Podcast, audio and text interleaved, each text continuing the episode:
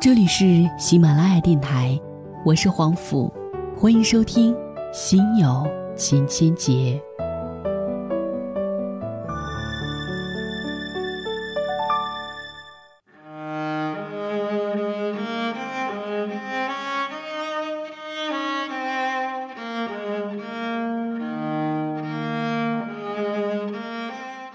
嗨，晚上好。在今夜的时光当中，依然是由黄甫的声音陪您入眠。如果说您想要找到往期节目的文章或者音乐，可以在我的订阅号“黄甫”当中去找寻。在今天的节目当中呢，想要为您带来的文章名字叫做《那些淡出朋友圈的朋友》，作者王瑞科。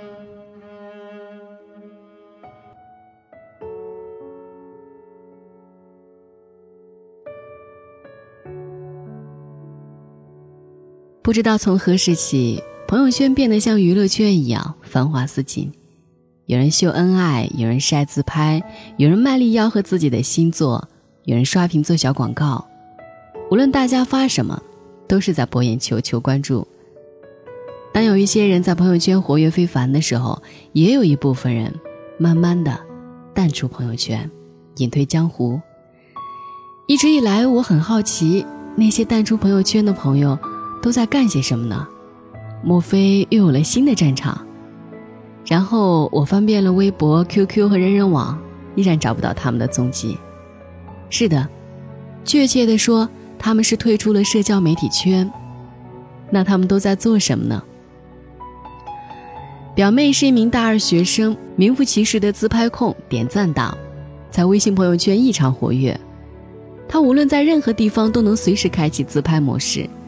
比如清晨睡眼朦胧、刚刚睡醒时，在食堂吃早饭时，在教室上课觉得无聊时，和宿舍小姐妹一起逛街时，甚至在厕所蹲大号时，都会咔咔连拍数张，然后一键美颜发朋友圈。打开他的朋友圈，清一色的九宫格自拍，大眼小脸应犹在，只是背景改。我取笑他。如果说自拍是一种病，那么你已经病入膏肓，无药可救。表妹睁着无辜的大眼睛说：“我们宿舍那些女生都爱自拍，然后大家一起拍完发朋友圈，互相点赞评论，其乐融融的多好。如果我不自拍发朋友圈，显得多不合群，也没有共同话题呀。再说了，现在趁着年轻，就应该多留下一些青春的记忆，等到老了翻出来慢慢回味。”看到表妹一脸认真的样子，我努力把那些“好好学习，天天向上”之类的箴言给咽了回去。最近我惊奇的发现，表妹已经好一阵子没有更新朋友圈和微博了，莫非出什么事儿了？当我满心急切的询问她时，表妹却一脸淡定的说：“只是突然觉得每天自拍刷屏挺没意思的。”那你现在不刷朋友圈了，业余时间都干嘛？我十分好奇地问，表妹十分认真地说：“泡在图书馆里看书。”表妹惊人的转变让我很意外，到底是什么促使她改变呢？没等我问出口，表妹就自言自语道：“看了那些书后，才知道自己以前有多么肤浅，多么幼稚。前段时间，一个非常喜欢的新锐励志作家到我们学校办讲座，他再三告诫我们。”大学期间一定要尽可能的多看书，课余时间没事儿就泡在图书馆里博览群书。等毕业以后，你会发现你读过的书一定会帮到你，总有一天你会感谢自己看过的那些书。其实，踏入社会之后，真正拉开距离的，就是大学四年间你是否努力学习、拼命读书。纵使你有过硬的人脉关系。但这终究是一个简单粗暴的世界，实力决定一切。心灵鸡汤说：“每一个你讨厌的现在，都有一个不够努力的曾经。”你不也经常痛心疾首的教导我：“少壮不努力，长大带孩子。”我可不想和你一样，因为无力改变不满意的现状而总懊恼。年轻的时候为什么不多努力一点？表妹小小年纪就能悟透这些道理，着实让我欣喜不已，情不自禁给她点一百个赞。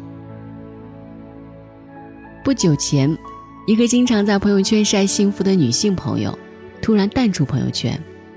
出于关心，问候她：“你最近忙什么呢？怎么也不见你在朋友圈秀恩爱了？”朋友发了一个害羞的表情：“嗨，以前我俩分隔两地，一个月才能见一面。”平时只能视频、打电话、聊微信，慰藉相思之苦。每到夜深人静，饱过甜蜜的电话粥和视频后，孤单感蜂拥而至，思念之情难以释怀，情不自禁地翻出两人的合影，脑海中浮现出在一起时的温馨画面。想着对方可能已经睡下，所以只好把心情写在朋友圈，隔空喊出对彼此的相思之苦。没想到在你们那儿竟然是秀恩爱了，其实只有我们内心深处知道那是一种怎样的煎熬和痛苦。那现在呢？我笑着问。朋友一脸幸福地说：“现在我们结束异地，生活在一起了，每天一起上下班，一起买菜做饭，周末逛街看电影，忙得不亦乐乎，哪有时间刷朋友圈秀恩爱晒幸福啊？更何况……”现在只要我拿起手机刷朋友圈，老公就会各种抗议，嫌我忽略他。看到朋友幸福的像花儿一样，我才明白，真正幸福的人，都在忙着体会，哪有人在忙着炫耀？我一个闺蜜生完孩子后，在朋友圈发了一张孩子睡觉的侧面照后，就销声匿迹了，其低调程度堪比大牌明星。每次央求他发点孩子照片看看，都是千呼万唤始出来，犹抱琵琶半遮面。我打趣他：有的人生完孩子后，从来不在朋友圈晒晒，知道是你低调，不知道还以为孩子一出生就送人了呢。闺蜜叫苦不迭：哎呀，你是不知道，我生完孩子后三个月就上班了，公司离家远，每天不到五点就起床，到了公司忙得像陀螺一样。下了班还得马不停蹄往家赶，哄孩子睡着后都十点多了，累得恨不得倒头就睡，哪有时间晒娃呀？每次给他拍照，一拍就是几十张，发朋友圈要反复挑出九张，还得修图美颜，发完后还要不停的回复评论。天哪，有那个时间，还不如陪孩子玩一会儿或者睡一觉呢。生孩子以前，工作时总是偷懒耍滑。没事就逛淘宝、聊 QQ 和同事八卦，有了孩子后，瞬间感觉压力大了很多。想让孩子生活条件好一点，就得拼命的工作。真后悔以前年轻的时候虚度了光阴，浪费了大好时光。希望现在醒悟还为时不晚。最后，闺蜜再三叮嘱我，为了孩子的安全，一定要把朋友圈里允许陌生人查看的十张照片关闭。闺蜜忧心忡忡地说。现在人贩子如此猖狂，孩子们的安全着实令人担忧，这也是我不愿意在网上晒娃的重要原因。闺蜜的提醒的确非常有道理。一个经常在朋友圈加班到深夜的异性朋友，最近也淡出朋友圈，莫非离开资本主义剥削制度的老东家，另谋出路了？和他谈及此事，朋友一脸深沉地说。以前总觉得对孩子最好的爱就是尽量给他优越的经济条件，于是他拼命努力工作，即使晚上下班回家、周末休息，也不停地抱着手机在公司微信群里指导点评工作。为此，老婆多次抗议，让他放下手机，好好的陪他和孩子出去玩一玩。之前朋友一直没有在意，毕竟他太忙了。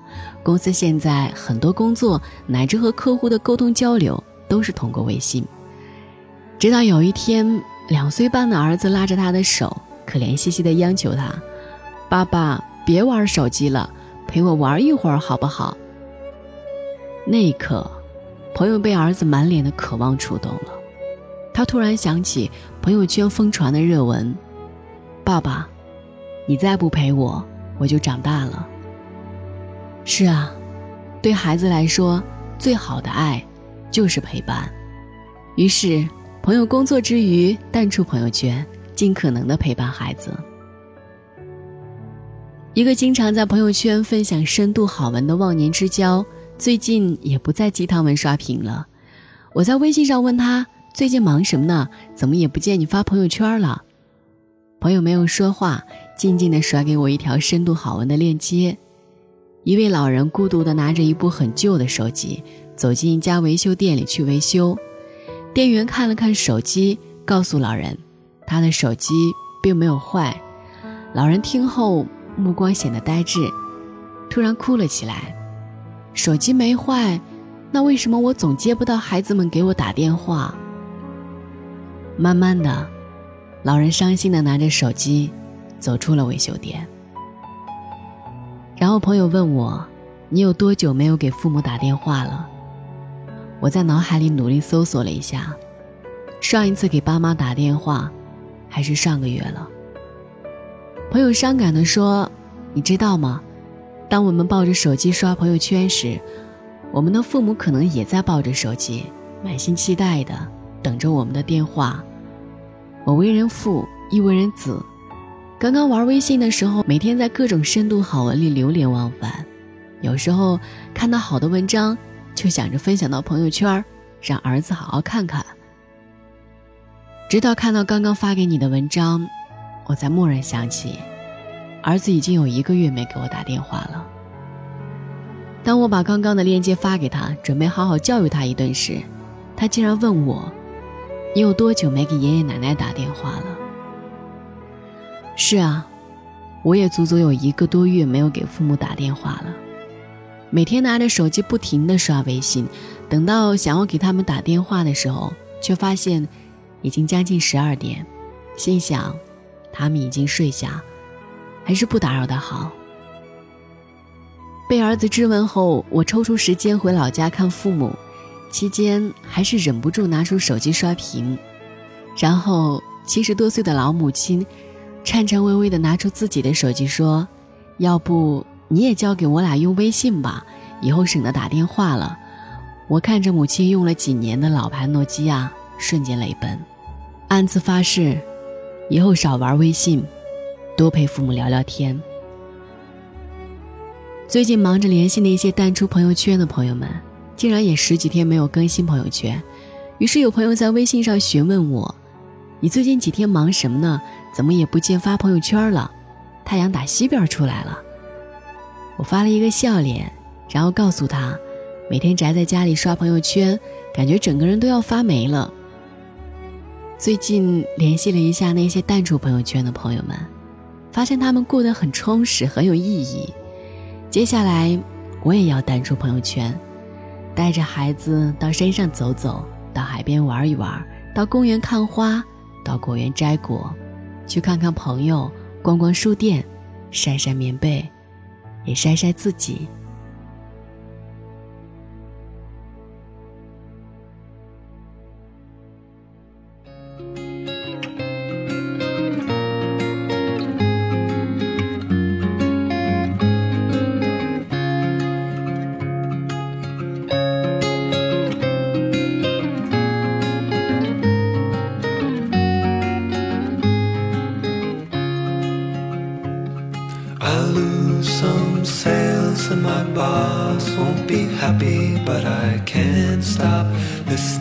The sound of two soft voices blended in perfection from the reels of this record that I found.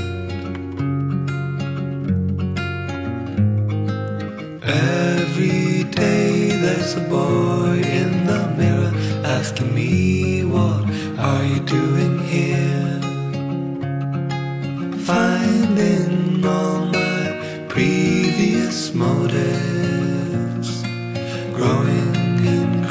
离岸。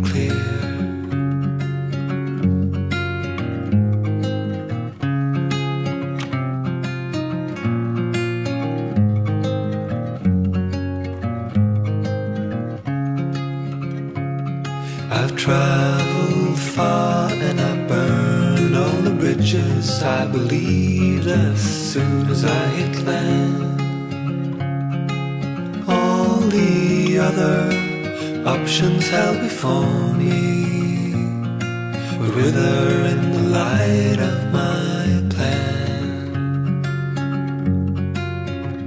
So I lose some sales and my boss won't be happy, but there's only one thing on my mind. Searching boxes underneath the counter on a chance that on the tape I'd find a song for someone who needs somewhere to long